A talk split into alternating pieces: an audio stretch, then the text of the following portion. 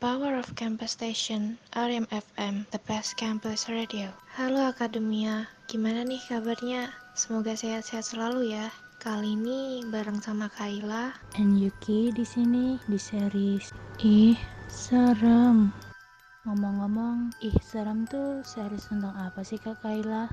Jadi gini Yuki, ih seram itu ajang buat kita untuk berbagi kisah horor kepada akademia. Hari ini kita bakal dengerin banyak kisah-kisah horor nih.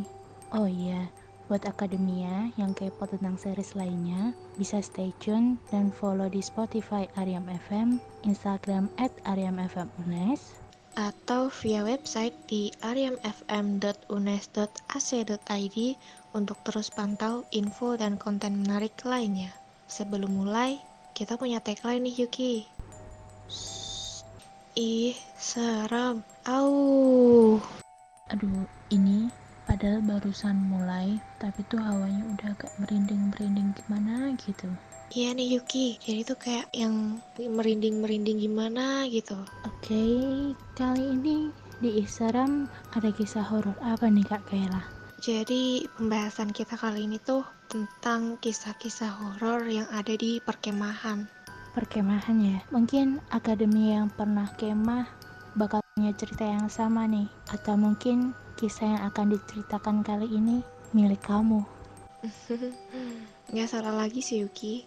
Kegiatan perkemahan tuh bisa dibilang gak bisa lepas sama cerita-cerita misteri kayak gini. Setuju sih aku kak. Mungkin kisah-kisah horor itu bakal selalu menyelimuti kegiatan-kegiatan kayak gini. Dari sekian banyak cerita, kali ini cerita apa nih kak? Oke, kali ini aku mau bahas kisah hantu di atas api unggun. Akademia pasti pernah dong ikut persami atau perjusami waktu SD sampai SMA. Nah, cerita kali ini tuh cerita yang aku alamin waktu SMA. Dan kebetulan dari SMP aku aktif ikut pramuka. Tapi nggak pernah tuh ngerasa ada yang janggal tiap ikut kemah. Tapi feelingku pas ikut perkemahan di SMA tuh beda banget Mungkin akademia ada yang SMP-nya udah kemah di bumi perkemahan, tapi SMP ku selalu ngadain di sekolah. Jadi vibe skemanya kurang dapet. Kebetulan banget nih, perkemahan di SMA ku bisa keluar, jadi bisa ngerasain deh vibe skemanya kayak gimana. Barang bawaan yang perlu dibawa juga banyak banget, karena kemahnya tiga hari. Udah kebayang belum Yuki, ribetnya kayak gimana? Kebayang banget sih kak, apalagi walaupun udah disiapin jauh-jauh hari, masih aja ada yang ketinggalan. Bener gak sih? Bener banget Yuki. Akademia pasti pernah dong ngerasain kayak gini juga. Oh iya, aku sama teman-temanku satu kelas ada 30 orang. Cuma kita dipisah antara cewek sama cowok. Tim cewek pun dijadiin dua kelompok. Dan aku dapat kelompok pertama dengan anggota 12 orang. Terus aku juga jadi ketua kelompoknya. Singkat cerita, Jumat sore kita udah sampai di Buper dan naruh barang bawaan kita. Hari Jumat itu agak longgar karena waktunya dimanfaatin buat nyiapin barang bawaan. Satu kelompok disediain satu tenda, jadi kita harus sharing 12 orang di dalam satu tenda itu. Agak sempit sih jadinya, tapi kita kan bakal sering kegiatan di luar tenda. Jadinya di tenda cuma buat naruh barang bawaan aja. Malam harinya, kita udah direncanain buat ikut apel malam yang mana di situ bakal ada pengobaran api unggun. Kita semua siap-siap dong. Setelah makan, mandi, ibadah, langsung dikumpulin di lapangan buat ikut apel. Kita baris sesuai kelompok sama kelas kita dan ngebentuk letter U yang di tengah-tengahnya udah disiapin api unggun. Pertama, apel dibuka dengan pembacaan doa. Setelah beberapa step acara, Api unggun yang di tengah kita udah siap buat dinyalain apinya. Kakak-kakak yang bawa api dengan kerennya nyalain api unggun, terus balik ke tempatnya. Setelah api nyala, kita dengan gembira nyanyiin lagu api unggun sambil tepuk tangan. Di tengah-tengah kebahagiaan kita, ada sesuatu yang janggal di atas api unggunnya. Ada bayangan putih-putih yang ngebentuk sosok mistis. Mungkin akademia bisa kenal dengan sebutan kuntilanak aku nyoba biasa aja dan tetap ngerasain vibes bahagia kita nyanyiin api unggun dan sebagainya. Karena aku mikirnya itu cuma asap tapi anehnya setelah sosok itu muncul ada satu siswa yang tingkahnya agak aneh. Dia kepanasan marah-marah, teriak-teriak, nangis, semua emosinya jadi satu. Guru-guru yang ada di sana pun dengan cepat bawa siswa itu keluar form dan dibawa ke tenda kesehatan. Teman-teman yang awalnya senang di lapangan berubah jadi agak berisik. Mereka bisik-bisik ngomongin siswa itu. Setelah apel selesai, kita semua ngomongin siswa tadi. Yang aku dengar dari mereka, siswa itu kerasukan dan dipanggilin orang pinter di daerah sana. Katanya penghuni di situ agak keganggu sama si siswa tadi. Dan yang ku tahu, emang dia agak pecicilan sih. Mungkin dari situ, salah satu penghuni di Buper ngerasa kurang nyaman sampai nunjukin sosok dia. Aduh, ngeri banget ya. Betapa beraninya sosok itu nunjukin di tengah keramaian orang yang lagi api unggun. Aku aja yang gak ada di sana tuh merinding lo dengernya. Iya kan Yuki, apalagi kegiatan api unggun tuh enaknya kita bawa have fun, tapi ini malah jadi suram. Dengan kehadirannya sosok itu di tengah api unggun tuh langsung merubah suasana yang ada ya kak.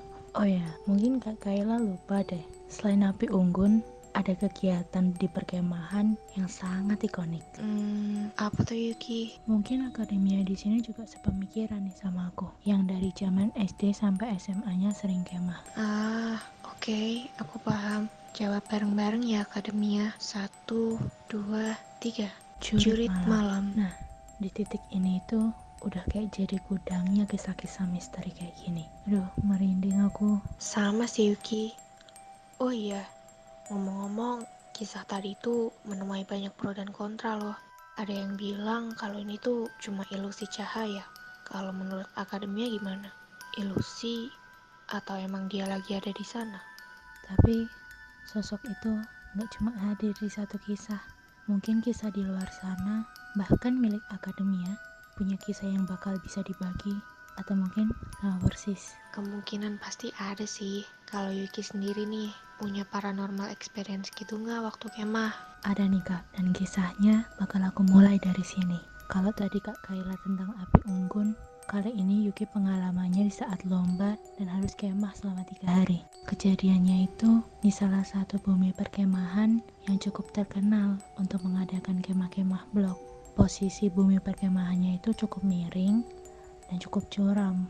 Kebetulan kontingen Yuki dapat tenda yang paling bawah dan dekat sama kamar mandi umum. Bumper ini tuh berada di tengah perkampungan gitu, jadi fasilitas rumah warganya bisa dipakai untuk MCK. Nah kebetulan saat itu tuh lagi maghrib, jadi semua kontingen itu memenuhi rumah untuk bebersih diri. Nah teman Yuki ini kebalet nih, tapi iya sih masa mau buang air kecil aja harus ngantri sepanjang itu, ya nggak kebelet lagi dong. Akhirnya Yuki dan dia mutusin untuk pakai kamar mandi umum di daerah bawah dan ngajak Yuki. Dan kejadiannya berawal di sini. Jadi kamar mandinya itu bentuk letter U. Dan di tengahnya ada tempat penampungan air yang sangat besar. Pertama, Yuki cek kamar mandi di ujung yang paling kiri. Kekunci, gak bisa dibuka. Ya udah, akhirnya kita pindah ke seberangnya aja yang udah posisinya kebuka. Dan tahu apa yang terjadi selanjutnya, Akademia? Apa tuh, Yuki? Dari posisi tenang, gak ada angin sama sekali. Tiba-tiba itu pintu kebuka dengan sendirinya. Dar, kenceng banget. Aku buru-buru ketok pintu kamar mandi teman aku dan langsung lari balik ke tenda. Sampai sana ditanyain sama Pemina, dari mana? Setelah cerita panjang lebar, Ternyata kita baru tahu kalau kamar mandi di bawah sana dilarang dipakai waktu maghrib. Pembina juga cerita kalau di seberang belakang kamar mandi itu ada makam kampung yang benar-benar kita tinggal seberang aja di jembatan. Dan berarti posisi makam itu ada di balik kamar mandi pertama yang berusaha aku buka tadi. Setelah memberikan pesan panjang, Pembina jujur bahwa pembina melihat aku dan temanku ada di bawah pohon di dekat tenda lagi ngejemur baju. Makanya beliau bingung dan tanya aku dan temanku dari mana. Soalnya tadi lagi di tenda kan. Kenapa aku dan temanku muncul dari bawah? Uh, Yuki, cerita barusan beneran buat aku merinding dong. Aduh, nggak kebayang kalau aku yang bisa lihat mereka dan bakal lari sekencang apa. Ada lagi nggak nih Yuki yang mau diceritain? Kayaknya sih kisah-kisah tadi udah cukup buat merinding deh. Oh ya, buat akademia mungkin ke depannya bakal mau kemah, tetap hati-hati ya. Jaga sopan santun, karena kita nggak tahu mereka lagi ada di sekitar kita atau mungkin mereka lagi mantau kita. Oh iya, jangan pernah hilang konsentrasi. Kita juga nggak tahu apa yang bakal terjadi ke depannya. Stay positive and stay healthy everyone. Aku Kaila. Dan aku Yuki pamit undur diri. See you on the next series and Viva Academica.